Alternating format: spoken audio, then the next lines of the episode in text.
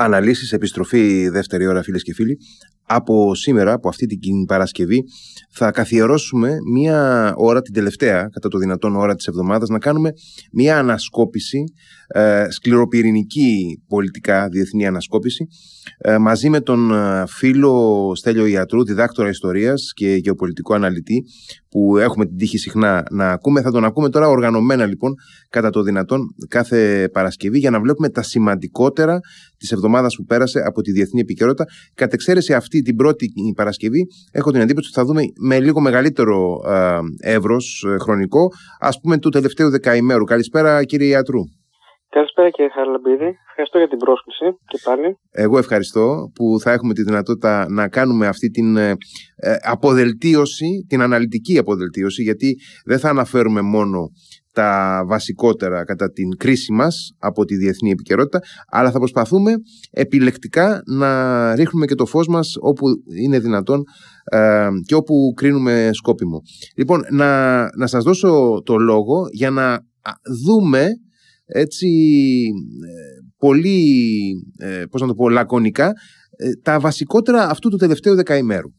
Ε, ναι, ε, θα ήθελα πρωτού περάσω σε ένα, σε ένα headlines να πω και δύο λόγια ως ιστορικός των παθών και των συναισθημάτων, γι' αυτό που περνάει η πατρίδα μας αυτές τις μέρες. Ναι, παρακαλώ. Σας, ε, ότι η κοινωνία μας τα τελευταία χρόνια έχει περάσει πολλές αφορμές, πολλές αφορμές για θρήνο και για πένθος και δεν το έχει εκδηλώσει αυτό. Έχουν χαθεί οι κοινοτικοί τρόποι εκδήλωσης του πένθους.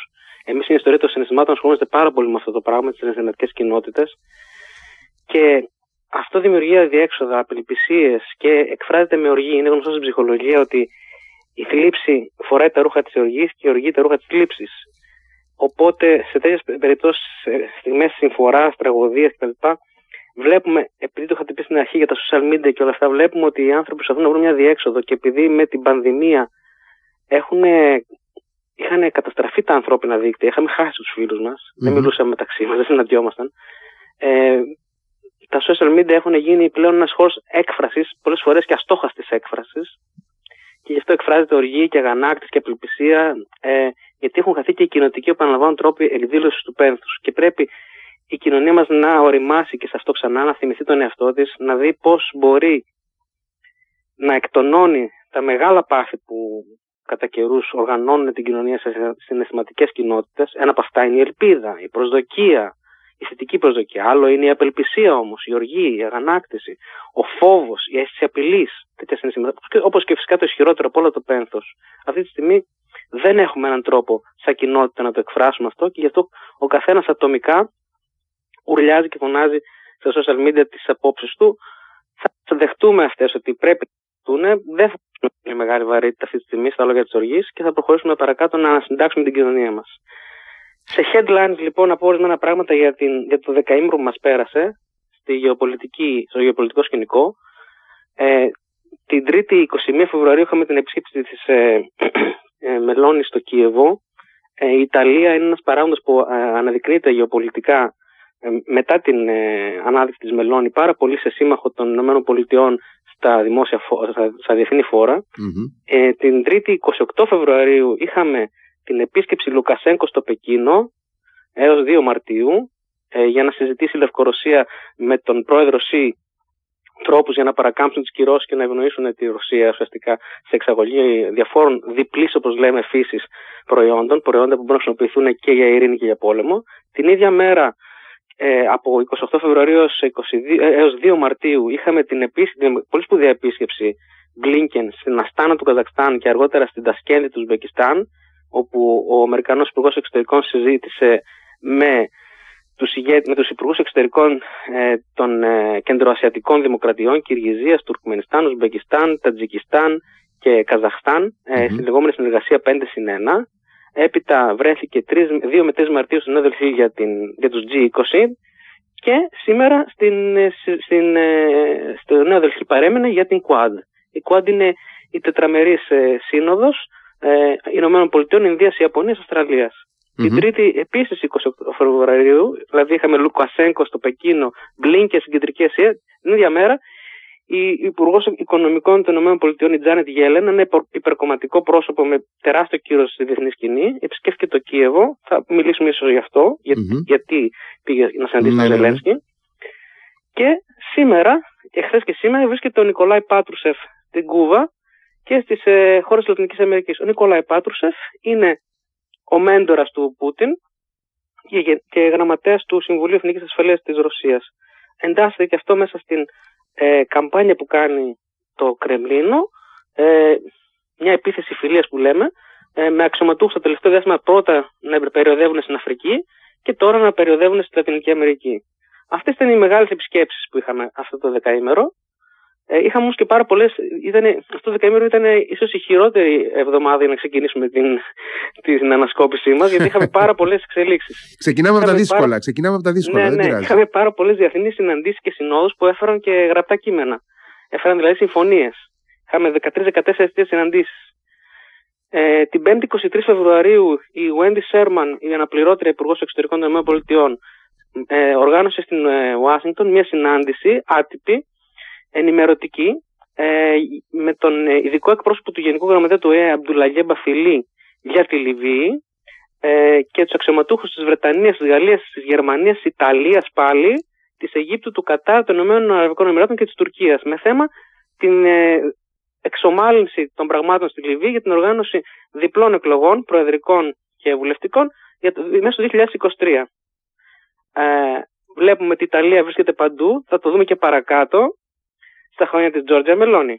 Mm-hmm. Παρασκευή εικοστή τέταρτη Φεβρουαρίου είχαμε την Ολομέλεια του ΟΗΕ, όπου οι Αμερικανοί πρόλαβαν το κινέζικο σχέδιο, το κινέζικο ειρηνευτικό σχέδιο ε, για την Ουκρανία, με μία ε, ψηφοφορία που προκάλεσαν στην Ολομέλεια, ο, η οποία με εκατόν σαράντα μία ψήφους υπέρ και μόλις επτά κατά και τριάντα δύο, τριάντα δύο, ναι, τριάντα δύο αποχές και ε, έντεκα απουσίες, αποφάσισε ότι οποιοδήποτε μελλοντικό ειρηνευτικό σχέδιο προταθεί για την Ουκρανία θα πρέπει να έχει για βάση του τις αρχές της Χάρτας των ΗΠΑ. Επομένως, ουσιαστικά προλάβανε να εξοβελήσουν το σχέδιο της Κίνας, το οποίο το διαβάσαμε, ήταν ένα ευχολόγιο, ανεδαφικό, απο, δεν θα μπορούσε να εφαρμοστεί πουθενά. Mm-hmm. Το αφήνω στην άκρη και προχωρώ. Την Κυριακή εικοστή έκτη Φεβρουαρίου είχαμε στην Άκαμπα. Να πω μόνο εδώ, και συγγνώμη που διακόπτω ναι, ναι. αυτή την καταγραφή, ότι ε, η αναφορά στην Χάρτα των Ηνωμένων Εθνών είναι και ευθεία παραπομπή στην εδαφική ακεραιότητα της Ουκρανίας. Ασφαλώς, η Χάρτα των Ηνωμένων Εθνών κατοχυρώνει ε, την ε, ανεξαρτησία, την σταθερότητα, ε, ανεξαρτησία, την κυριαρχία, ε, την ε, εδαφική ακεραιότητα και την σταθερότητα των συνόρων. Mm-hmm. Και αυτές είναι φράσεις που τις βρίσκουμε σε όλα τα κείμενα που ε, υπογράφηκαν αυτό το διάστημα, αυτή τη βδομάδα που, που, που σας περιγράφω τώρα. Δηλαδή, όλες οι σύνοδοι και συναντήσεις που σας λέω τώρα, από, από τις εικοστή τρίτη Φεβρουαρίου και μετά, έχουν κείμενα που γράφουν αυτά τα πράγματα ξανά και ξανά. Όπως mm-hmm. η σημερινή ανακοίνωση της Squad, για παράδειγμα, από τον Νέα Δελφή. Mm-hmm. Πάμε στην Άκαμπα. Ε, στην Άκαμπα είχαμε λοιπόν τη συνάντηση Ισραηλινών και Παλαιστινίων αξιωματούχων μαζί με αξιωματούχους από την Ιορδανία, τις ΗΠΑ και την Αίγυπτο, ως αγκίτρες, ας πούμε, ε, και προστάτηδες δυνάμεις της περιοχής. Ε, όπου εκεί συζητήθηκαν τρόποι για ε, ένα τρίμηνο έως και εξάμηνο μορατόριο προκλητικών ενεργειών εκατέρωθεν μεταξύ Ισραηλινών και Παλαιστινίων. Έχουμε πολλά ζητήματα στο Ισραήλ. Έχουμε την ε, δικαστική μεταρρύθμιση που κάνει η κυβέρνηση Νετανιάχου. Έχουμε τις, απο, τις προσπάθειες ε, μελών της κυβέρνησης να νομιμοποιήσουν ε, οικισμούς ε, ε, επίκων Mm-hmm. και να αδειοδοτήσουν για καινούριους, και αυτά που θα σταματήσει το State Department. Είχαμε μάλιστα και χθες μια, προχθές μια εξαιρετικά αυστηρή απο, ε, τοποθέτηση του Ned Price, εκπροσώπου τύπου του, του State Department, με λέξεις όπως ε, repugnant, disgusting, δηλαδή είναι ε, απο, αποτρόπαιες και αηδιαστικές οι τοποθετήσεις του τάδε Ισραηλινού Υπουργού. Mm-hmm. Ε, είχαμε μετά την Άκαμπα στις εικοστή εβδόμη Φεβρουαρίου, τη Δευτέρα που μας πέρασε, είχαμε το λεγόμενο Windsor Framework, δηλαδή το πλαίσιο Windsor, μια, συ, μια, συ, μια συζήτηση μεταξύ Σούνακ, Ρίσι Σούνακ, του Βρετανού Πρωθυπουργού, και της Ούρσουλα φον ντερ Λάιεν, η οποία κατέληξε σε μια, να, να την πω συμφωνία τραγέλαφο, μάλλον, ε, για το καθεστώς που θα ε, διέπει τις εμπορικές και άλλες ε, συναλλαγές μεταξύ Ηνωμένου Βασιλείου και Ευρωπαϊκής Ένωσης στη Βόρειο ε, Ιρλανδία. Mm-hmm. Εκεί είχαμε ορισμένα απόνερα και παραπολιτικά, γιατί είχαμε και μια συνάντηση του Καρόλου, του βασιλιά Καρόλου του Τρίτου, με την Ούρσουλα φον ντερ Λάιεν, που δεν έπρεπε να συμβεί. Την Δευτέρα, επίσης εικοστή εβδόμη Φεβρουαρίου, έως την Τρίτη, εικοστή όγδοη Φεβρουαρίου, είχαμε ε, στις Βρυξέλλες τη συνάντηση μεταξύ του Άλμπιν Κούρτι του Κωσόβου και του Αλεξάνταρ Βούσιτς ε, της Σερβίας, όπου υπό την αιγίδα του Ζωζέ Μπορέλ είχαμε μια καταρχήν συμφωνία εξομάλυνσης σχέσεων Σερβίας και Κωσόβου, χωρίς όμως να υπάρχει ένας οδικός χάρτης με, με, στα, με συγκεκριμένα μέτρα. Mm-hmm. Έχουμε μόνο έντεκα σημεία αρχών. Είναι ουσιαστικά τρία πράγματα. Ε, να αποδεχτεί το ένα, το ένα, η Σερβία και το Κόσοβο η, η μία πλευρά την άλλη ως οντότητες, χωρίς να αναγνωρίζονται κατά ανάγκη ανεξάρτητες οντότητες, να, δέχον, να αποδέχονται τα έγγραφα που εκδίδουν οι αρχές τους ε, και να αποκλιμακώσουν με, ούτως ώστε να αποκτήσουν έτσι σχέσεις καλής γειτονίας. Και θα συναντηθούν ξανά στον, τον Μάρτιο, τώρα αυτό το μήνα που έχουμε ήδη μπει, για να συζητήσουν τον οδικό χάρτη που δεν έχει, δεν έχει ακόμα ο, ο Ζωζέ Μπορέλ ε, δημοσιοποιήσει. Mm-hmm. Την Τρίτη, εικοστή όγδοη Φεβρουαρίου, είχαμε τη συνάντηση του Σαμέχ Σούκρι, του Υπουργού Εξωτερικών της Αιγύπτου, με τον Μπασάρ αλ-Άσαντ της Συρίας. Εγγράφεται στην διπλωματία του σεισμού, που φυσικά έρχεται να ακολουθήσει και άλλες επαφές που είχε ο Μπασάρ αλ-Άσαντ με άλλους Άραβες αδελφούς, Εμμυράτα, Σαουδική Αραβία. Μετά από, γιατί... μια, μετά από μια μακροχρόνια ε, κατάψυξη του Άσαντ στον αραβικό κόσμο. Πολύ σωστά. Διότι ο Άσαντ έχει καλές σχέσεις με το Ιράν, mm-hmm. και όλοι οι Άραβες του Περσικού κόλπου, από την άλλη μεριά του Περσικού κόλπου, έχουν πολύ κακές σχέσεις με το Ιράν. Mm-hmm. Αλλά επειδή τώρα αρχίζει να αποχωρεί ενδεχομένως η ρωσική επιρροή από τη Συρία, ασχολούμενη με την Ουκρανία, οι Άραβες βρίσκουν μια αφορμή, μια ευκαιρία να δουν αν υπάρχουν περιθώρια, ρίχνοντας γέφυρες, ε, να επανεντάξουν κάπως τον Άσαντ ε, για να εξομαλύνουν τα πράγματα και να εκτοπίσουν την... Ε, μεγάλη επιρροή του Ιράν, που έχει αυξηθεί φυσικά η επιρροή του Ιράν από τον δεύτερο Ιρακινό πόλεμο και έπειτα, mm-hmm. που επεκτάθηκε το Ιράν ουσιαστικά και στο Ιράκ, η επιρροή του, και είχαμε και το, τότε είχαμε και, και το Ίσις στο δυτικό Ιράκ που έφτασε μέχρι τη Συρία κτλ. κτλ. Οπότε είναι, είναι ο καιρός τώρα να, δουν, να δοκιμάσουν, τουλάχιστον να βολιδοσκοπήσουν. Την Τρίτη, εικοστή όγδοη Φεβρουαρίου, είχαμε στη Χονολουλού, και εδώ περνάμε πλέον στον Ινδοειρηνικό, που είναι αυτή η εβδομάδα ήταν πολύ κρίσιμη για τις συναντήσεις. Είχαμε πάρα πολλές συναντήσεις για τον Ινδοειρηνικό. Mm-hmm. Άρα δηλαδή Κίνα ουσιαστικά μιλάμε. Έχουμε την Τρίτη λοιπόν εικοστή όγδοη Φεβρουαρίου στη Χονολουλού τον πρώτο διάλογο για την οικονομική ασφάλεια στο πλαίσιο της λεγόμενης τριμερούς συνεργασίας ΗΠΑ, Ιαπωνίας, Νότιας Κορέας για την ασφάλεια και την ε, σταθερότητα στον Ινδοειρηνικό. Θεωρείται ε, ότι είναι μια, μια αυτή, αυτή η πρωτοβουλία τριμερής, η trilateral, θεωρείται ότι είναι μια πρωτοβουλία που έχει στόχο να περιορίσει την κινέζικη ισχύ, και δεν είναι η μόνη. Υπάρχουν πάρα πολλά φόρα στον Ινδοειρηνικό, τέσσερα πέντε πολύ σπουδαία φόρα, τα οποία όλα τους περιορίζουν την κινέζικη επιρροή. Την ίδια μέρα, Τρίτη εικοστή όγδοη Φεβρουαρίου, είχαμε στην Ουάσιγκτον τη συνάντηση ε, αξιωματούχων της Σομαλίας, του Κατάρ, της Τουρκίας, των ΗΠΑ, της Βρετανίας και των ΗΠΑ για την σταθερότητα στη Σομαλία. Η Σομαλία είναι το φτωχότερο κράτος του πλανήτη, το φτωχότερο σίγουρα ε, μουσουλμανικό κράτος, ένα από τα πιο ταραγμένα κράτη στην Αραβική Ζώνη, στο κέρας της Αφρικής, μια πολύ κρίσιμη περιοχή, mm-hmm, mm-hmm. το κέρας της Αφρικής. Εντελώς στρατηγική, εντελώς στρατηγική περιοχή. Και για την Ερυθρά Θάλασσα και για τον Ειρηνικό. Προσπαθούν αυτές οι χώρες, η Βρετανία, τα Ηνωμένα Αραβικά Εμιράτα, οι ΗΠΑ, η Τουρκία και το Κατάρ, να συνεννοηθούν για να επέλθει μια σταθερότητα, οικονομική ανάπτυξη, με το πρόσημο φυσικά πάντα της ανθρωπιστικής βοήθειας. Ε, να πω πολύ σύντομα μόνο ότι η Τουρκία έχει ναυτική βάση στο, στο, στη Σομαλία. Τα Ηνωμένα Αραβικά Εμιράτα έχουν δύο ναυτικές βάσεις, στην Μπρίτη Σομάλιλαντ και στην ε, Πούντλαντ. Ε, το Κατάρ χρηματοδοτούσε την Τουρκία για αυτή τη βάση, οι Ηνωμένες Πολιτείες θα τα αφήσουν αυτά στην τύχη τους. Έχουμε τώρα αυτή τη συνάντηση στην Άσνου πάρα πολύ κρίσιμη, γιατί στρώνεται το έδαφος για μια, σταθ... για μια σταθεροποίηση, που είναι πολύ δύσκολο πράγμα πάντα στην Αφρική να επέλθεις σταθεροποίηση, αλλά είναι αυτό κάτι.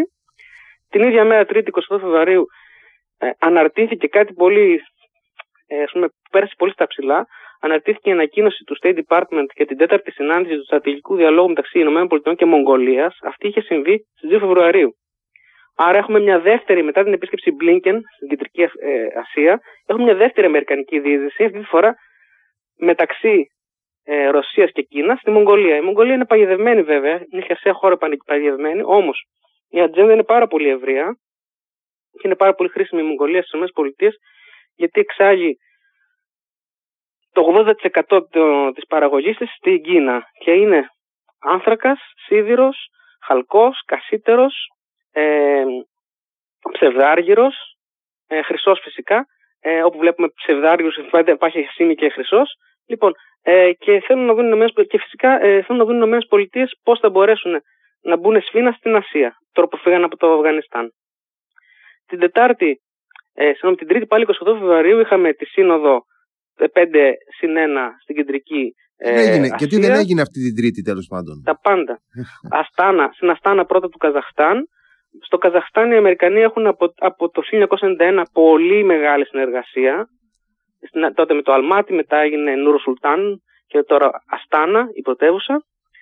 Ε, η Αμερική είναι η χώρα η οποία ε, βοήθησε το, το Καζαχστάν ουσιαστικά να ε, αποσυναρμολογήσει όλο του το ε, πυρηνικό οπλοστάσιο mm-hmm. και έχει πάρα πολλά προγράμματα αυτή τη στιγμή ενεργά στο Καζαχστάν που σχετίζονται με την πυρηνική ενέργεια. Την πυρηνική ενέργεια στην οποία ε, παρεμβαίνει και η Ρωσία, διότι η εταιρεία της Uranium, Uranium One που είναι κομμάτι της Rosatom έχει αγοράσει μεγάλα ποσοστά σε τρεις καζαχ, καζαχικές εταιρείες παραγωγής ουρανίου και αυτό θέλουν να το ελέγχουν πάρα πολύ ε, το State Department. Το State Department έχει να φανταστείτε στο fact sheet που λέμε, δηλαδή στο, στο, στην περιγραφή των σχέσεων Αμερικής-Καζαχστάν, το πρώτο πράγμα που λέει είναι για τις σχέσεις ε, που έχει η Ουάσιγκτον με την Αστάνα για τα πυρηνικά. Mm-hmm. Ε, να, πούμε, και... να, να πούμε ότι η παρουσία του, του Αμερικανού Υπουργού Εξωτερικών, του Άντονι Μπλίνκεν, στην Κεντρική Ασία, σε όλη αυτή τη, την πολυήμερη, το πολυήμερο ταξίδι του, είναι, mm-hmm. είναι πάρα πολύ σημαντική, γιατί καταρχάς μιλάμε για μια γεωγραφική ζώνη και πολιτική ζώνη, όπου η, η επιρροή και η παρουσία της Ρωσίας είναι πάρα πολύ έντονη και μάλιστα είναι η backyard που θα λέγανε οι Αμερικανοί, δηλαδή η πίσω αυλή της Ρωσίας είναι η Κεντρική Ασία και ε, με το να έχουν το πόδι τους εκεί και οι Αμερικανοί, οπωσδήποτε είναι ένας παράγοντας επιπλέον όχλησης για, τη, για, Σα... για, για το Κρεμλίνο. Σαφώς, έτσι το βλέπουν, είναι μια ζώνη η οποία είναι παραδοσιακά σοβιετική. Είναι πολύ ενοχλητικό για τους Ρώσους να βλέπουν τους Αμερικανούς να εισδύουν στην περιοχή αυτή.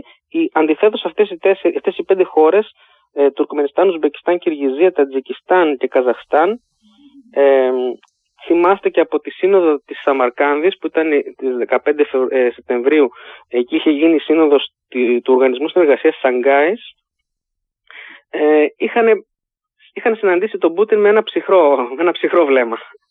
Δεν θέλουν πολλές επαφές με τον Πούτιν και το πρώτο ναι, πράγμα ενώ... που ανακοινώθηκε, mm-hmm. ενώ... το πρώτο πράγμα που ανακοινώθηκε mm-hmm. από το State Department για το περιεχόμενο της συνάντησης Μπλίνκεν με τον ε, Κασίμ ε, Τακάγεφ, τον πρόεδρο του Καζαχστάν, ήταν ότι οι Ηνωμένες Πολιτείες δεσμεύονται, commitment είναι η λέξη, δέσμευση, δεσμεύονται για τι πράγμα? Για την ανεξαρτησία, την εδαφική ακεραιότητα και την κυριαρχία του Καζαχστάν. Τυχαία το είπαμε. Αυτό είναι...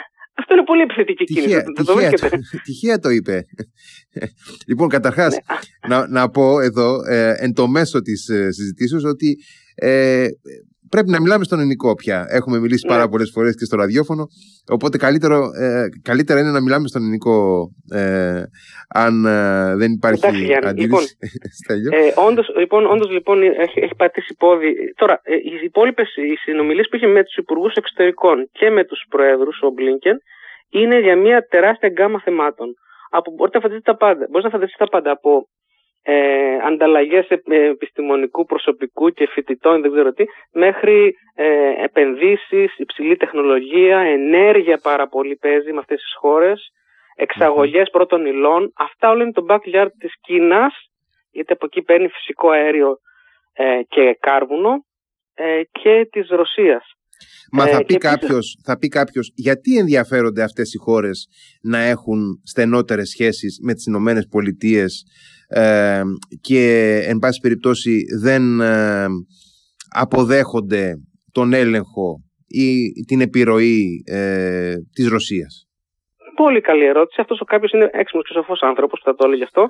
Πρώτον, είναι ότι διαθέτουν μια πολύ κακή σοβιετική εμπειρία καταπίεσης και επιβόλης. Δεύτερον, ό, όλος ο πλούτος έγκυται στην εκμετάλλευση του υπεδάφους τους. Και θυμούνται πολύ καλά αυτές οι χώρες ότι ήταν η Χαλιμπάρτον και η Σλουμπερζέ, οι δυτικές επιχειρήσεις, οι οποίες ήρθαν και τους βοήθησαν με την τεχνολογία τους για την εξόρυξη του αερίου και του, και του πετρελαίου τους. Τρίτον, Όπως είπε και ο Τόνι Μπλίνκεν χθες, εμείς είμαστε, όλες οι χώρες μας βλέπουν, μιλώντας για την Αστάνα φυσικά και για την, για την, για την συνάντηση στην Αστάνα και στην Τασκένδη, όλες οι χώρες αυτές μας βλέπουν σαν τον preferred partner, τον προτιμητέο ε, εταίρο, ο οποίος shows up, εμφανίζεται όταν τον έχουν ανάγκη. ε, θυμίζω ότι πριν από δύο χρόνια είχε επέμβει η Ρωσία χρησιμοποιώντας το στρατό της σι ες ο, δηλαδή τους, τους Συμφώνους της Τασκένδης, στην ε, Αστάνα. Είχε στείλει στρατό στο Καζακστάν ε, δήθεν για, για να καταστείλει κάποιες ε, ε, αναταραχές εκεί, κάποιες διαδηλώσεις, διαδηλώσεις κυβερνητικές. Και ο, ο Κασίμ Τακάγεφ τους έδιωξε μέσα στις επόμενες επτά μέρες. Γιατί προφανώς δεν, δεν είχε φάει το παραμύθι ότι ήθελαν ακριβώς να πατήσουν το πότσι, όπως πάτησαν και στη Γεωργία και αλλού. Επομένως βλέπουν ότι το μέλλον, και μάλιστα να πω και ότι το Καζακστάν μετέχει και σε προγράμματα για την ασφάλεια, την ευρωασιατική ασφάλεια του ΝΑΤΟ. Ε, πολλές λοιπόν από αυτές τις ε, ηγεσίες εκεί θυμούνται το παρελθόν, δεν θέλουν mm-hmm. να έχουν επαφή με τον παρελθόν. Και να πούμε ότι ο Πούτιν, ο Πούτιν ζήτησε από αυτές τις χώρες να συμμετέχουν με στρατεύματα και εναντίον της Ουκρανίας και αρνήθηκαν. Αρνήθηκαν και μάλιστα φιλοξενούν τους ε, οκτακόσιες χιλιάδες με ένα εκατομμύριο Ρώσους, νεαρούς Ρώσους, οι οποίοι ε, α, ε, ε, το έσκασαν, απέφυγαν την στράτευση και βρίσκονται εκεί.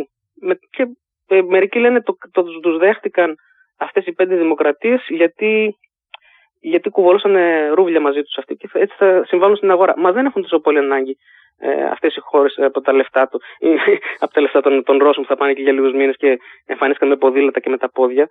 Ε, πολλές από αυτές εξάγουν, παράγουν χρυσό για παράδειγμα. Mm-hmm, mm-hmm. Ε, άλλες ε, ουράνιο, το Καζακστάν ουράνιο, ε, φυσικό αέριο, πετρέλαιο. Χρήματα υπάρχουν σε αυτές τις σαχανείς ε, χώρες που έχουν πολύ λίγο πληθυσμό.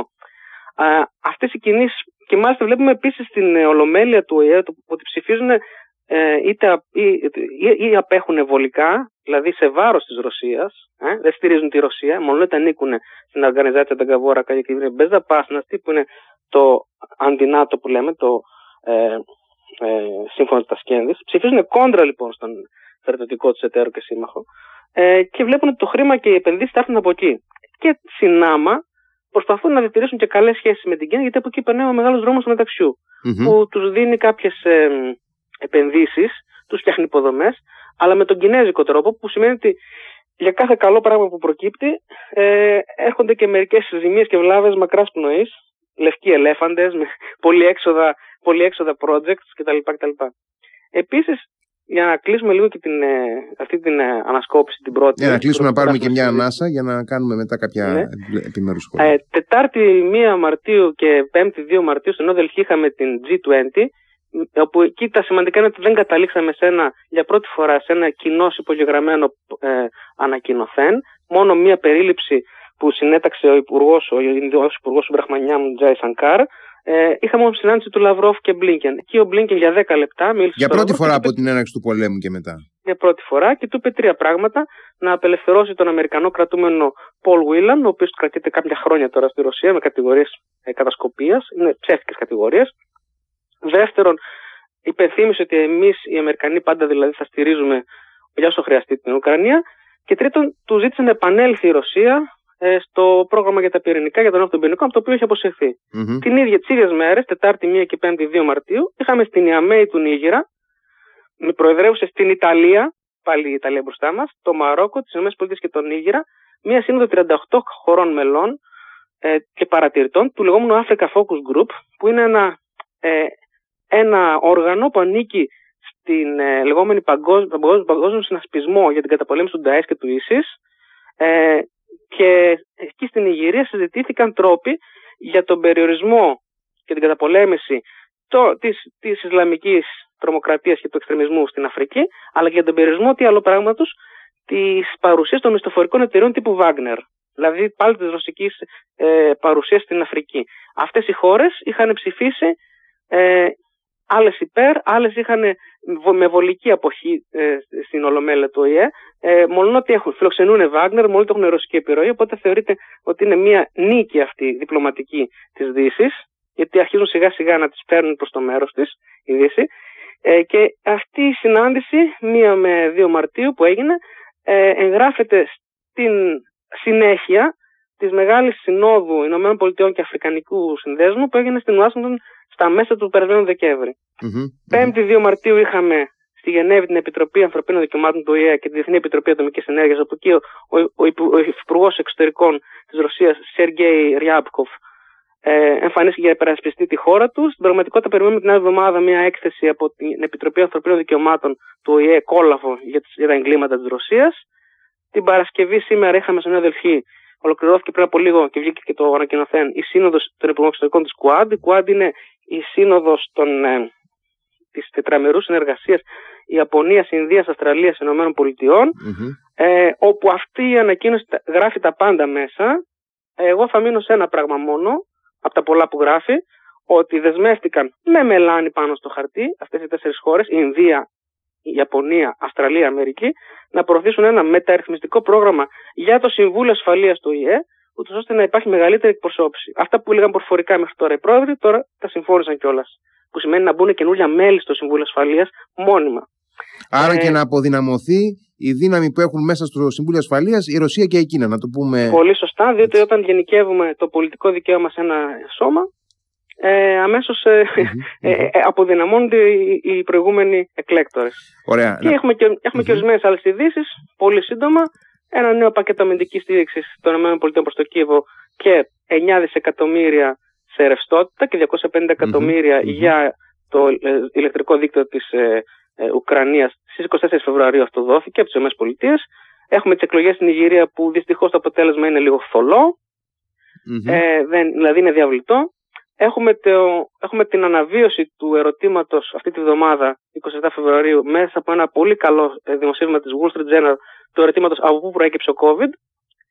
Ε, έχουμε επίσης μέσα στη βδομάδα μια ανακοίνωση. Αυτό το ερώτημα θα το κρατήσουμε, θα το κρατήσουμε για μετά, ναι, το ερώτημα αυτό. Έχουμε μέσα στη βδομάδα λοιπόν επίσης μια ανακοίνωση της Κίνας ότι το Γενάρη και το Φλεβάρι υπήρξε μια ε, πιο πάνω από τις προβλέψεις ανάπτυξης της, της ε, βιομηχανίας, μεγαλύτερη. Μεγαλύτερα ποσοστά και εξαγωγών και εισαγωγών, και το σπουδαιότερο είναι οι εισαγωγές, mm-hmm. διότι κάτι προετοιμάζει η Κίνα και φτιάχνει αποθέματα. Mm-hmm.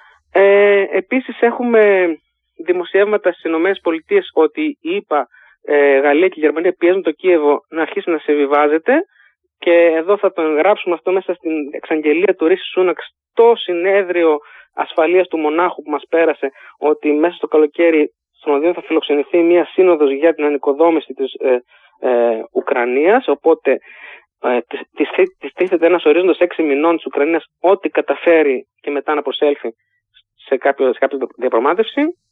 Εχθές είχαμε την υπόθεση με τον Κιλιτσντάρογλου, σήμερα την υπόθεση με την αποχώρηση της Αξενέρα από, τη, από την... Να πούμε εδώ ότι ο Ιμάμογλου δεν μπορεί να κατέβει υποψήφιος. Ε, μάλλον μπορεί να κατέβει υποψήφιος. Μπορεί, μπορεί, μπορεί να κατέβει. Ναι. Μπορεί να κατέβει υποψήφιος, αλλά θα ακυρωθεί αν εκλεγεί, αν καταδικαστεί στο εφετείο, διότι επειδή έχει καταδικαστεί σε δύο χρόνια φυλάκισης, δεν θα τα εκτίσει αυτά. Αλλά τα δύο χρόνια αστέρηση των πολιτικών δικαιωμάτων θα τα εκτίσει κανονικότατα. Οπότε θα ακυρωθεί κατόπιν. Όπως την έχει υποστεί αυτό και ο Ερντογάν. Οπότε είναι eligible προς το παρόν, αλλά και δεν είναι. Είναι νόμος του Στρέντιγκερ αυτό. Λοιπόν, πάμε να πάρουμε μια ανάσα. Μπορεί να το προτείνει κάποιος, αλλά μπορεί και ταυτόχρονα όταν αν εκλεγεί να ακυρωθεί, αν χάσει στην έφεση, στο εφετείο. Πάμε να πάρουμε μια μουσική ανάσα και επιστρέφουμε. Επιστρέφουμε λοιπόν στη συζήτηση με τον Στέλιο Ιατρού. Ε, ε, Στέλιο, να ξεκινήσω από κάτι που ανέφερες εν παρόδο. Ε, Καταρχάς, να ξεκινήσω με δύο ταξίδια. Θέλω να σχολιάσουμε δύο ταξίδια στο Κίεβο. Τα δύο ταξίδια που έκαναν δύο κυρίες της πολιτικής, μία παλιά και μία καινούρια, ε, στο Κίεβο. Και μιλάω για την Τζόρτζια Μελόνι, καταρχάς, την πρωθυπουργό της Ιταλίας. Λοιπόν, η Τζόρτζια Μελόνι, θα θυμάστε λίγο προ... θα θυμάστε, θα θυμούνται οι ακροατές μας, λίγο πρωτού εκλεγεί, που θρηνολογούσε όλη η προοδευτική Ευρώπη ότι πρόκειται να έρθει ο Μουσολίνι ο ίδιος. ε, η Τζόρτζια Μελόνι όμως όταν εξελέγει ε, ε, αποφάσισε ότι προκειμένου να γίνουν δεκτές οι θέσεις της, ή τουλάχιστον μέσα στην Ευρώπη να περνάει αυτά που θέλει χωρίς να έχει την αντιμετώπιση του ε, τύπου Ορμπάν, ε, να κάνει το εξής. To ride the wave που λέμε, να καβαλήσει το αντιρωσικό κύμα. Και έχει θετήσει μια ρητορική αντιπουτινική υπέρ όλων, όλων όσων πρεσβεύει η Δύση, κυριαρχία, ακεραιότητα, ανεξαρτησία των κρατών, ανάπτυξη. Ε, πήγε λοιπόν στο Κίεβο, εκεί πέρα υποσχέθηκε ε, για όσο χρειαστεί βοήθεια. Είπε ότι προς το παρόν δεν συζητούνται τα μαχητικά αεροσκάφη και συζήτησε με τον Ζελένσκι κάτι που ο Ζελένσκι μάλιστα το είπε και στην δική του τοποθέτηση στις δηλώσεις που έκανε στον τύπο, ότι συζήτησε να αναλάβει η, η, η Ιταλία μετά τον πόλεμο την, την πατρονία μιας επαρχίας για να την ανοικοδομήσει. Το οποίο δηλαδή, το οποίο είναι ένα σχέδιο που έχει πει ο Ζελένσκι νωρίτερα. Όποιες χώρες θέλουν να φέρουν τις επιχειρήσεις τους, τις διάφορες επιχειρήσεις δημοσίων έργων κτλ. Ε, και όταν ερωτήθηκε η, η Μελόνι, γιατί αυτό μας ενδιαφέρει πάρα πολύ, ναι, ναι, ναι. γιατί τη ζόρη τραβάει με τον Πούτιν η Μελόνι, ε, όταν ερωτήθηκε, μα ο Σίλβιο Μπερλουσκόνι, ο εταίρος σας στην κυβέρνηση, προσωπικός φίλος του Πούτιν, λέει άλλα. Εσείς γιατί? Απάντησε η Μελόνι ότι, κοιτάξτε, δεν ξέρω τι λέει ο, ο εταίρος μου στην κυβέρνηση, αλλά εγώ ξέρω ότι ό,τι προτείνουμε το ψηφίζει στη Βουλή. Η Μελόνι λοιπόν για τρεις λόγους συγκεκριμένους έχει πάρει μια αντιπουτινική, αντιρωσική στάση. Είναι όλοι εσωτερικοί λόγοι. Ο ένας είναι διότι θέλει ουσιαστικά να αρπάξει τις εκλογικές πελατείες του Μπερλουσκόνη και του Σαλβίνη, φανερώνοντας καθημερινά ότι αυτές οι φιλοπουτινικές φιλορωσικές θέσεις που εκφράζουν οι δύο εταίροι της δεν είναι διατεθειμένοι οι ίδιοι να τις υπερασπιστούν μέχρι τέλος, αλλά υποτάσσονται σε εκείνην. Άρα ουσιαστικά τους φανερώνεις ως υποκριτές και γυμνοσάλιαγκες. Και αδύναμους πολιτικά. Και αδύναμους, ναι. Mm-hmm. Εγώ είμαι. Εγώ είμαι. I'm, I'm the one calling the shots, δηλαδή. Mm-hmm. Δεύτερον, ότι γνωρίζει ότι οι μεταναστευτικές ροές που φτάνουν στην Ιταλία, που με αντιμεταναστευτική πλατφόρμα εξελέγει η Μελόνι, περνάνε από την Λιβύη, που είναι η παραδοσιακή αυλή σφαίρα επιρροής της Ιταλίας, στην οποία Λιβύη αυτή τη στιγμή ποιοι ε, κρατάνε τα ενία? Οι Ρώσοι και οι Τούρκοι. Έτσι mm-hmm. δεν είναι. Mm-hmm. Λοιπόν, οπότε θέλει να τον πλήξει εκεί τον Πούτιν για να ξεμπερδεύει με το ζήτημα της Λιβύης και βλέπουμε ότι έχει προσετεριστεί τις Ηνωμένες Πολιτείες, μάλιστα την προσκάλεσε στις εικοστή τρίτη Φεβρουαρίου, την προσκάλεσε ο Μπάιντεν, κάποια στιγμή μες τον, μες τον Μάρτιν επισκεφτεί την Ουάσινγκτον, ε, και στη ρητορική και στις αρχές που διακηρύσσουν για rules-based international order το State Department, ε, και γι' αυτό βλέπουμε να μετέχει η Ιταλία σε διάφορα τέτοια φόρα στην Αφρική. Και για την ε, Λιβύη, που ακούγεται η φωνή της φυσικά, και για την, για την Ανατολική Αφρική και την Κεντρική Αφρική, όπου δεν έχει εκεί η Ιταλία κάποια, δεν έχει παραδοσιακά κάποια, αερίσματα, κάποιον εκείνη. Ιστορικό ρόλο. Mm-hmm, mm-hmm. Όχι, εκείνη είναι γαλλική, γαλλική, βελγική ζώνη. Mm-hmm. Ε, να πούμε ότι στην πρόσφατη ψηφοφορία του ΟΗΕ, που είπαμε, που είπαμε νωρίτερα, για, την, ε, για τις αρχές της χάρτας να εμπνεύσουν κάθε ειρηνευτικό σχέδιο στην Ουκρανία, πολλές χώρες τους Σαχέλ, της Ανατολικής Αφρικής και της Κεντρικής Αφρικής και της Δυτικής Αφρικής ε, μείνανε είτε εκτός, δεν, δεν προσήφαν καν δηλαδή, ε, είτε απήχαν ε, και ε, τούτο ερμηνεύεται ως μια ήττα της Ρωσίας. Μόνο το Μάλι, και αυτό είναι δυστυχώς πολύ κακό, μόνο το Μάλι και η Ερυθρέα, μα το Μάλι δεν θα έπρεπε να πάρει θέση υπέρ της Ρωσίας, αλλά ε, δυστυχώς, η γαλλική επιρροή έφυγε από εκεί. Ειδική, την... ειδική περίπτωση το Μάλι. Ναι, μετά ναι. την αποχώρηση της επιλεγόμενης επιχείρησης στα Κούμπα, που ήταν η τελευταία φάση της επιχείρησης Σερβάλ των Γάλλων στο Σαχέλ, mm-hmm. ε, βλέπουμε ότι εκεί το, η τοπική ε, δικτατορία του, του, η στρατιωτική χούντα του Μάλι έχει πάρει ε, φιλορωσική κατεύθυνση. Ε, δρά εκεί και η Βάγνερ, αλλά... αλλά Ε, χώρες όπως η Μπουρκίνα Φάσο για παράδειγμα, η οποία είχε κατηγορηθεί από την Γκάνα στις δεκαέξι Δεκεμβρίου του, του είκοσι δύο ότι θα προσλάμβανε την ε, ε, Βάγνερ και το αρνήθηκε. Η, η Μπουρκίνα Φάσο απήχε από την, από την ε, ε, ψηφοφορία στον ΟΗΕ ε, βολικά. Mm-hmm. Ε, επομένως βλέπουμε ότι ορισμένες χώρες όπως για παράδειγμα η Ιταλία αρχίζουν να παίζουν ένα ρόλο στην ε, Ε, Αφρική στο πλευρό της Δύσης και των ΗΠΑ και αυτό εξυπηρετεί τις ΗΠΑ και το κάνει η Μελόνι συγκεκριμένα για την ιστορική της σκηνή. Πάμε στο δεύτερο ταξίδι της δεύτερης κυρίας στο Κίεβο και μιλάω για την Τζάνετ Γέλεν, την Υπουργό Οικονομικών των ΗΠΑ, που ε, πήγε να μιλήσει φυσικά για οικονομικά πακέτα αλλά και κομίζοντας πολιτικά μηνύματα. Η Τζάνετ Γέλεν είναι ένα πολύ σοβαρό υπερκομματικό πρόσωπο, ένας τεχνοκράτης τύπου ε, ε, Μάριο Ντράγκη. Mm-hmm, mm-hmm. Είναι ένα πρόσωπο το οποίο φέρνει αποτελέσματα, αποδίδει, την εμπιστεύονται οι Ρεπουμπλικάνοι και οι Δημοκρατικοί εξίσου. Όταν μιλάει αυτοί ακούνε οι αγορές και πήγε στην ε, είναι ογδόντα και, mm-hmm. και πήγε στην, στο Κίεβο όχι για να, για να κουραστείς την πτήση με jet lag, αλλά γιατί πρέπει να χτιστεί κράτος στο Κίεβο.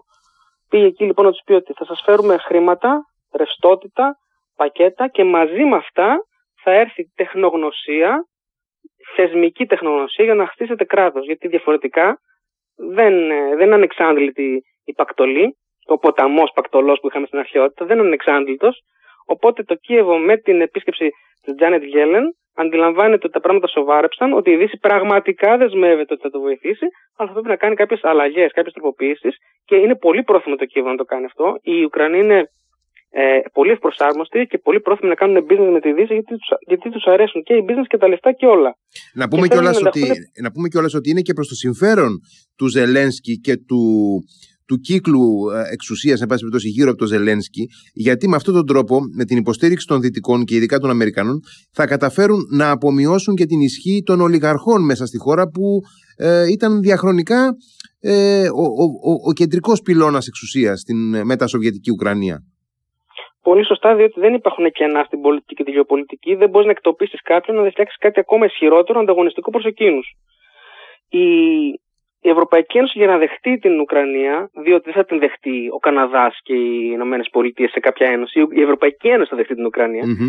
χρειάζεται να, ε, να δει μεταρρυθμίσεις. Αυτό δεν ξέρει η, η, το Κίεβο πώς να το κάνει. Η Ευρωπαϊκή Ένωση προτείνει κάτι πολύ χαλαρούς οδικούς χάρτες. Έρχεται λοιπόν οι Ηνωμένες Πολιτείες και λένε εμείς θα, θα σας βοηθήσουμε να το κάνετε αυτό. Θυμίζει και... σχέδιο Μάρσαλ αυτός. Θυμίζει σχέδιο Μάρσαλ. Ναι. Θυμίζει είναι, λίγο είναι... μεταπολεμική Ευρώπη αυτή η παρεμβατικότητα των Αμερικανών. Ευτυχώς θα πω εγώ, είναι αυτό το οποίο έλειψε μετά το ενενήντα στην Ανατολική Ευρώπη. Πράγματι, ε, έλειψε τότε, γιατί έχω γράψει και ένα, ένα, ένα κατάκτο, ένα άρθρο που λέγεται «Η τάξη», έτσι λέγεται «Η τάξη», το άρθρο μπορείτε να το αναζητήσετε. Ε, είχε παραγνωρίσει το κατεστημένο του Ουάσιγκτον την ανάγκη της Ανατολικής Ευρώπης για βαθιά μεταρρύθμιση. Ίσως δεν είχε και εντοχές να το κάνει αυτό όμως η Αμερική. Είχε μια τάση να ομφαλοσκοπεί. Έρχεται λοιπόν τώρα και στρώνει το έδαφος για ένα διάστημα. Αυτό το διάστημα δεν ξέρουμε πώς θα κρατήσει. Έξι μήνες, δύο χρόνια, τρία χρόνια, όσο κρατήσει ο πόλεμος και μετά η περίοδος ανακοδόμησης. Ε, γιατί πρέπει πρωτού περάσουμε στο κανονικό σχέδιο Μάρσαλ, αυτό δηλαδή που θα ξεκινήσει με τη σύνοδο ανοικοδόμησης της Ουκρανίας που θα ξεκινήσει στην, στο Λονδίνο με τον Ρίσι Σούνακ, θα πρέπει να, να στρωθεί το θεσμικό έδαφος ανασυγκρότησης ενός κράτους δυτικού τύπου. Αυτό χρειάζεται τεχνογνωσία από ποιον? Από έναν μηχανισμό με τεράστια παράδοση γραφειοκρατίας δυτικού τύπου. Να πούμε, μια κουβέντα, να πούμε μια κουβέντα και για τα παγωμένα assets της Ρωσίας. Βεβαίως. Υπάρχει λοιπόν ένα, ένα ερώτημα. Η Τζάνετ Γέλεν πήγε εκεί για να τους πει ότι δεν γίνεται να κατασχεθούν αυτά και να δοθούν στην Ουκρανία. Λοιπόν, όπως είπε και ο, ο, ο πρωθυπουργός της ε, Σουηδίας στο πάνελ του που μιλούσε στην Σύνοδο Ασφαλείας του Μονάχου που μας πέρασε πριν από μερικές εβδομάδες και είχε πει τον Μάιο που μας πέρασε ο Τζο Μπάιντεν, τα χρήματα που είναι γύρω στα διακόσια είκοσι με διακόσια τριάντα δισεκατομμύρια δολάρια σε τραπεζικούς λογαριασμούς εξετάζεται με ποια νομική φόρμουλα που δεν θα θίξει την παγκόσμια τραπεζική πίστη όμως mm-hmm, mm-hmm. να, καταστα... να καταστούν ο πρώτος πυρήνας για τις αποζημιώσεις και για την ανοικοδόμηση της Ουκρανίας. Αυτό εξετάζεται. Θα βρεθεί φόρμουλα ad hoc, unicum θα είναι το, το σχέδιο, θα είναι μοναδικό δηλαδή. Μπορεί να συμφωνήσουν οι χώρες ότι δεν θα είναι προηγούμενο. Εγώ και εσείς ξέρουμε ότι θα είναι προηγούμενο στο εξής και αυτό, αυτό το λέμε για να φτιαχτεί η Κίνα. Το ξέρουν και οι δηλαδή. τράπεζες δυστυχώς αυτό βέβαια. Ναι, και ε, θα βρεθεί μια φόρμουλα. Η πολιτική δεν είναι... η επιστήμη του, δεν, αυτό, αυτό το πράγμα δεν γίνεται, είναι του πώς να βρούμε τρόπο για να γίνει. Mm-hmm. Διότι δεν είναι δυνατόν, ενώ προετοιμάζεται η Δύση για έναν ανταγωνισμό με την Κίνα, ενδεχομένως και θερμό, δεν ξέρουμε, να περιμένουμε ότι θα, θα δανείζονται με ομόλογα οι δυτικές οικονομίες για να χρηματοδοτηθεί ε, η Ουκρανία στην ανοικοδόμησή της, ενώ υπάρχουν έτοιμα χρήματα σε τραπεζικούς λογαριασμούς. Οπότε θα βρεθεί μια φόρμουλα και γι' αυτό θα ξεκινήσει και αυτή η σύνοδος που θα είναι κυλιόμενη. Όπως είναι για παράδειγμα το Ramstein Group που είναι κάθε μήνα. Mm-hmm. Αυτή η σύνοδος το καλοκαίρι που λέει ο Ρίσι Σούνακ. Για την ανοικοδόμηση. Θα βρεθεί μια φόρμουλα. Ήδη για παράδειγμα, θαλαμιλή και ακίνητα που έχουν κατασχεθεί και είναι δηλαδή ε, υλικά, και όχι άειλα, υλικά assets, εκποιούνται και τα χρήματα στέλνονται στην Ουκρανία. Ε, αυτό με κυρίαρχες αποφάσεις των κρατών. Αυτό είναι κάτι δεν που δεν είναι ιδιαίτερα γνωστό. Αυτό είναι κάτι αλλά που είναι άλλο πράγμα οι καταθέσεις. Mm-hmm, mm-hmm. Θα βρεθεί ένας τρόπος. Όταν, θα έρθει, όταν, όταν κάποιοι γλυμνάζουν διακόσια τριάντα εκατομμύρια, δεν θα πει, θα πει κάποιος βγάλτε ευρωομόλογο για να χρηματοδοτηθεί η Ουκρανία. Ναι, ναι, ναι, ναι, ναι. Ε, πάμε λοιπόν τώρα να φύγουμε από αυτό το, ε, ε, το θέμα, από τα, από τα ταξίδια στο Κίεβο και τις, τα, τα σημενόμενά τους, και να πάμε ε, στο Ανατολικό ημισφαίριο και να πάμε στην περιοχή του Ινδοειρηνικού, που όπως ε, ανέφερες και νωρίτερα, ε, πραγματικά πρωταγωνίστησε αυτή την τελευταία εβδομάδα με, μέσα από μια λυσίδα συνόδων και συζητήσεων. Λοιπόν, έχουμε πρώτα την τριμερή μεταξύ ΗΠΑ, Νότιας Κορέας και Ιαπωνίας. Εδώ έχουμε ζητήματα ασφαλείας, ζητήματα κυβερνοασφάλειας, υψηλής τεχνολογίας, παραγωγής μικροτσίπ ε, και ε, δυστυχώς δεν είναι καλά τα νέα για την Ιαπωνία, διότι ανακοίνωσε η Κίνα ότι είχε φοβερή ανάπτυξη ίδια, αλλά η Ιαπωνία ανακοίνωσε ύφεση mm-hmm. σε, στην παραγωγή, τη βιομηχανική της παραγωγή. Mm-hmm. Ε, αλλά το, η δυνατότητα των ΗΠΑ δεν βρίσκεται στο να, στο να, στο να αγωνίζονται μόνες τους, ή η Ιαπωνία μόνη τους. Είναι στο να συνθέτουν συνασπισμούς, όπως η αρχαία Αθήνα για παράδειγμα, και όλα τα μέλη μέσα από τον συνασπισμό να συμπληρώνουν ο ένας τα κενά του άλλου και να βγαίνουν πιο ενισχυμένοι. Ε, θεωρείται ότι μέσα από την τριμερή Ηνωμένων Πολιτειών, Νότιας Κορέας, Ιαπωνίας, και μέσα από την Quad, από την τετραμερή που είναι Ηνωμένες Πολιτείες, Ινδία, Ιαπωνία, Αυστραλία, συν την, την ε, East Asia Summit και την ASEAN. ASEAN είναι των νοτιοανατολικών, των χωρών της Νοτιοανατολικής Ασίας. Mm-hmm, περικυκλώνεται mm-hmm. η Κίνα στην ε, ζώνη της Ανατολικής και Νότιας Ινικής Θάλασσας, όπου η Κίνα διεκδικεί το ενενήντα τοις εκατό έξω από την Ούγκλος, έξω από τη Σύμβαση για το, για το Δίκαιο της Θάλασσας, το ενενήντα τοις εκατό της τεράστιας θάλασσας ζώνης που δεν περνάει το ένα τρίτο του παγκόσμιου εμπορίου. Να μου επιτρέψεις εδώ να βάλω μια μικρή παρένθεση και να πω ότι κάτι αντίστοιχο, κάτι αντίστοιχο εν πάση περιπτώσει, με αυτό το οποίο κάνουν οι Αμερικανοί προκειμένου να αποκλείσουν την Κίνα στο ηπειρωτικό της έδαφος, κατά κάποιο τρόπο, από τον Ινδοειρηνικό, είναι αυτό που κάνει η Ελλάδα σε έναν βαθμό στην Ανατολική Μεσόγειο, αναπτύσσοντας πολυμερείς συνεργασίες με το Ισραήλ, την Αίγυπτο, τις αραβικές χώρες κλπ. Πολύ σωστά, ήδη από το, ε, από το δύο χιλιάδες είκοσι, με τις πρώτες μεγάλες, από, τον, από το καλοκαίρι του δύο χιλιάδες είκοσι, με τις πρώτες μεγάλες ε, ε, επισκέψεις του Νίκου Δένδια, προσπαθεί η Ελλάδα να φτιάξει, όπως και στις παραμονές του Πρώτου Βαλκανικού Πολέμου, ένα πλέγμα από διμερείς συμφωνίες με, ε, συνεργα... διαφόρων λογιών συνεργασιών με όλους τους παίκτες της περιοχής. Ε, είχαμε δυστυχώς στα χρόνια του, και λέω δυστυχώς θα τα εξηγήσω γιατί, στα χρόνια του Μάικ Πομπέο, στο τελευταίο εξάμηνο του Μάικ Πομπέο, την, την συνεργασία τρία συν ένα Ισραήλ, ε, Κύπρος, Ελλάδα με Ηνωμένες Πολιτείες, η οποία όμως έχει εγκαταλειφθεί από τον Τόνι Μπλίνκεν, mm-hmm. γιατί ε, έχουμε τον Νετανιάχου στην κυβέρνηση του Ισραήλ, που δεν είναι ο εκλεκτός των Ηνωμένων Πολιτειών, δεν θεωρείται αξιόπιστος συνομιλητής. Στα χρόνια του Ναφτάλι Μπένετ και του Γιάιρ Λαπίντ ήταν ακόμα χειρότερα τα πράγματα, mm-hmm. ήταν μια κυβέρνηση εντελώς άνευροι και δυσλειτουργικοί, δεν μπορούσαν να συνεννοηθούν οι ΗΠΑ μαζί τους, δεν είχαν καμία αξιοπιστία. Έχουμε επίσης στην Κύπρο δυστυχώς την διαιώνιση ε, ηγεσιών οι οποίες είναι προσανατολισμένες, ε, ας πούμε, σε όχι ξεκάθαρες τοποθετήσεις. Ναι, δεν μπορεί να πάρει απόφαση που στέκεται. Ναι, και εμείς στην Ελλάδα έχουμε τις εκλογές. Ναι. Οπότε προς το παρόν ήρθε ο Γκλίνκεν και δεν προωθήθηκε mm-hmm. η, η πρωτοβουλία τρία συν ένα. Αλλά κατά τα άλλα, έχουμε αναπτύξει ένα πλέγμα το οποίο πρέπει με κάποιο τρόπο να το καλλιεργήσουμε, να φτιάξουμε καινούριους υφυπουργούς ενδεχομένως να το παρακολουθούν με Ηνωμένα Αραβικά Εμιράτα. Γιατί κλείνει το παράθυρο των ευκαιριών μας. Υπάρχει ο κίνδυνος, αν εκλεγεί κάποιος άλλος πρόεδρος στην Τουρκία, η Δύση να νομίσει ότι είναι πιο ε, ε, επιρρεπής, ας πούμε, σε, στην επαναπροσέγγιση, και να, η Ελλάδα να απομακρυνθεί από, τον, από την καλή θέση που βρίσκεται τώρα, mm-hmm. γιατί η Δύση πάντα προτιμάει την Τουρκία, άμα βρει κάποιον συνεννοηθεί. Θα διακινδυνεύσω την εκτίμηση, και εντάξει, όποιος θέλει μπορεί να το εγγράψει αυτό και να με εγκαλέσει αργότερα. Θα διακινδυνεύσω την εκτίμηση μετά τις χθεσινές και σημερινές εξελίξεις ότι ο Ερντογάν θα είναι με ασφάλεια και ο επόμενος πρόεδρος στην Τουρκία. Συμφωνώ ότι ο Ερντογάν έχει ένα, ένα σταθερό τριάντα έξι τοις εκατό έτσι όπως είναι, και κανείς από τους αντιπάλους του δεν μπορεί να φτάσει εκεί ψηλά. Ε, δεν θα περάσει το δεύτερο γύρο, και ο Ερντογάν έχει μιλήσει στην ψυχή, στο, στην ψυχή, το μουσουλμανικό φρόνημα του λαού, ενώ οι άλλοι είναι, ιδίως ο Κιλιτσντάρογλου, άχρωμος, άοσμος. Ε, εντάξει, είναι και αποτυχημένος πολιτικά τώρα, δηλαδή να τα λέμε όλα αυτά. Ο Ιμάμογλου επίσης είπαμε ότι αν καταδικαστεί το εφετείο, ακόμα και αν έχει εκλεγεί, θα ακυρωθεί η εκλογή του. Mm-hmm. Ε, νομίζω ότι έχουμε μπροστά μας τον Ερντογάν. Ε, και επίσης, θυμάστε τι είχε πει ο Ερντογάν, θυμόμαστε όλοι τι είχε πει ο Ερντογάν παλιά, η δημοκρατία είναι σαν το Τραμπ. το παίρνει, πάει μέχρι ένα σημείο, μετά κατεβαίνεις και πας στον προσμό με τα πόδια. Δηλαδή, η δημοκρατία είναι ένα εργαλείο για εκείνον. Δεν είναι ότι θα αφήσεις μια λεπτομέρεια σε τις εκλογές να τον. Να προλάβουμε, να προλάβουμε στα δύο-τρία τελευταία λεπτά που έχουμε να πούμε ε, σε, πολύ, σε, σε bullets τα βασικά για τις κατηγορίες που απίφθινε ε, η Ουάσιγκτον προς την Κίνα σχετικά με COVID και με ε, όπλα στη Ρωσία.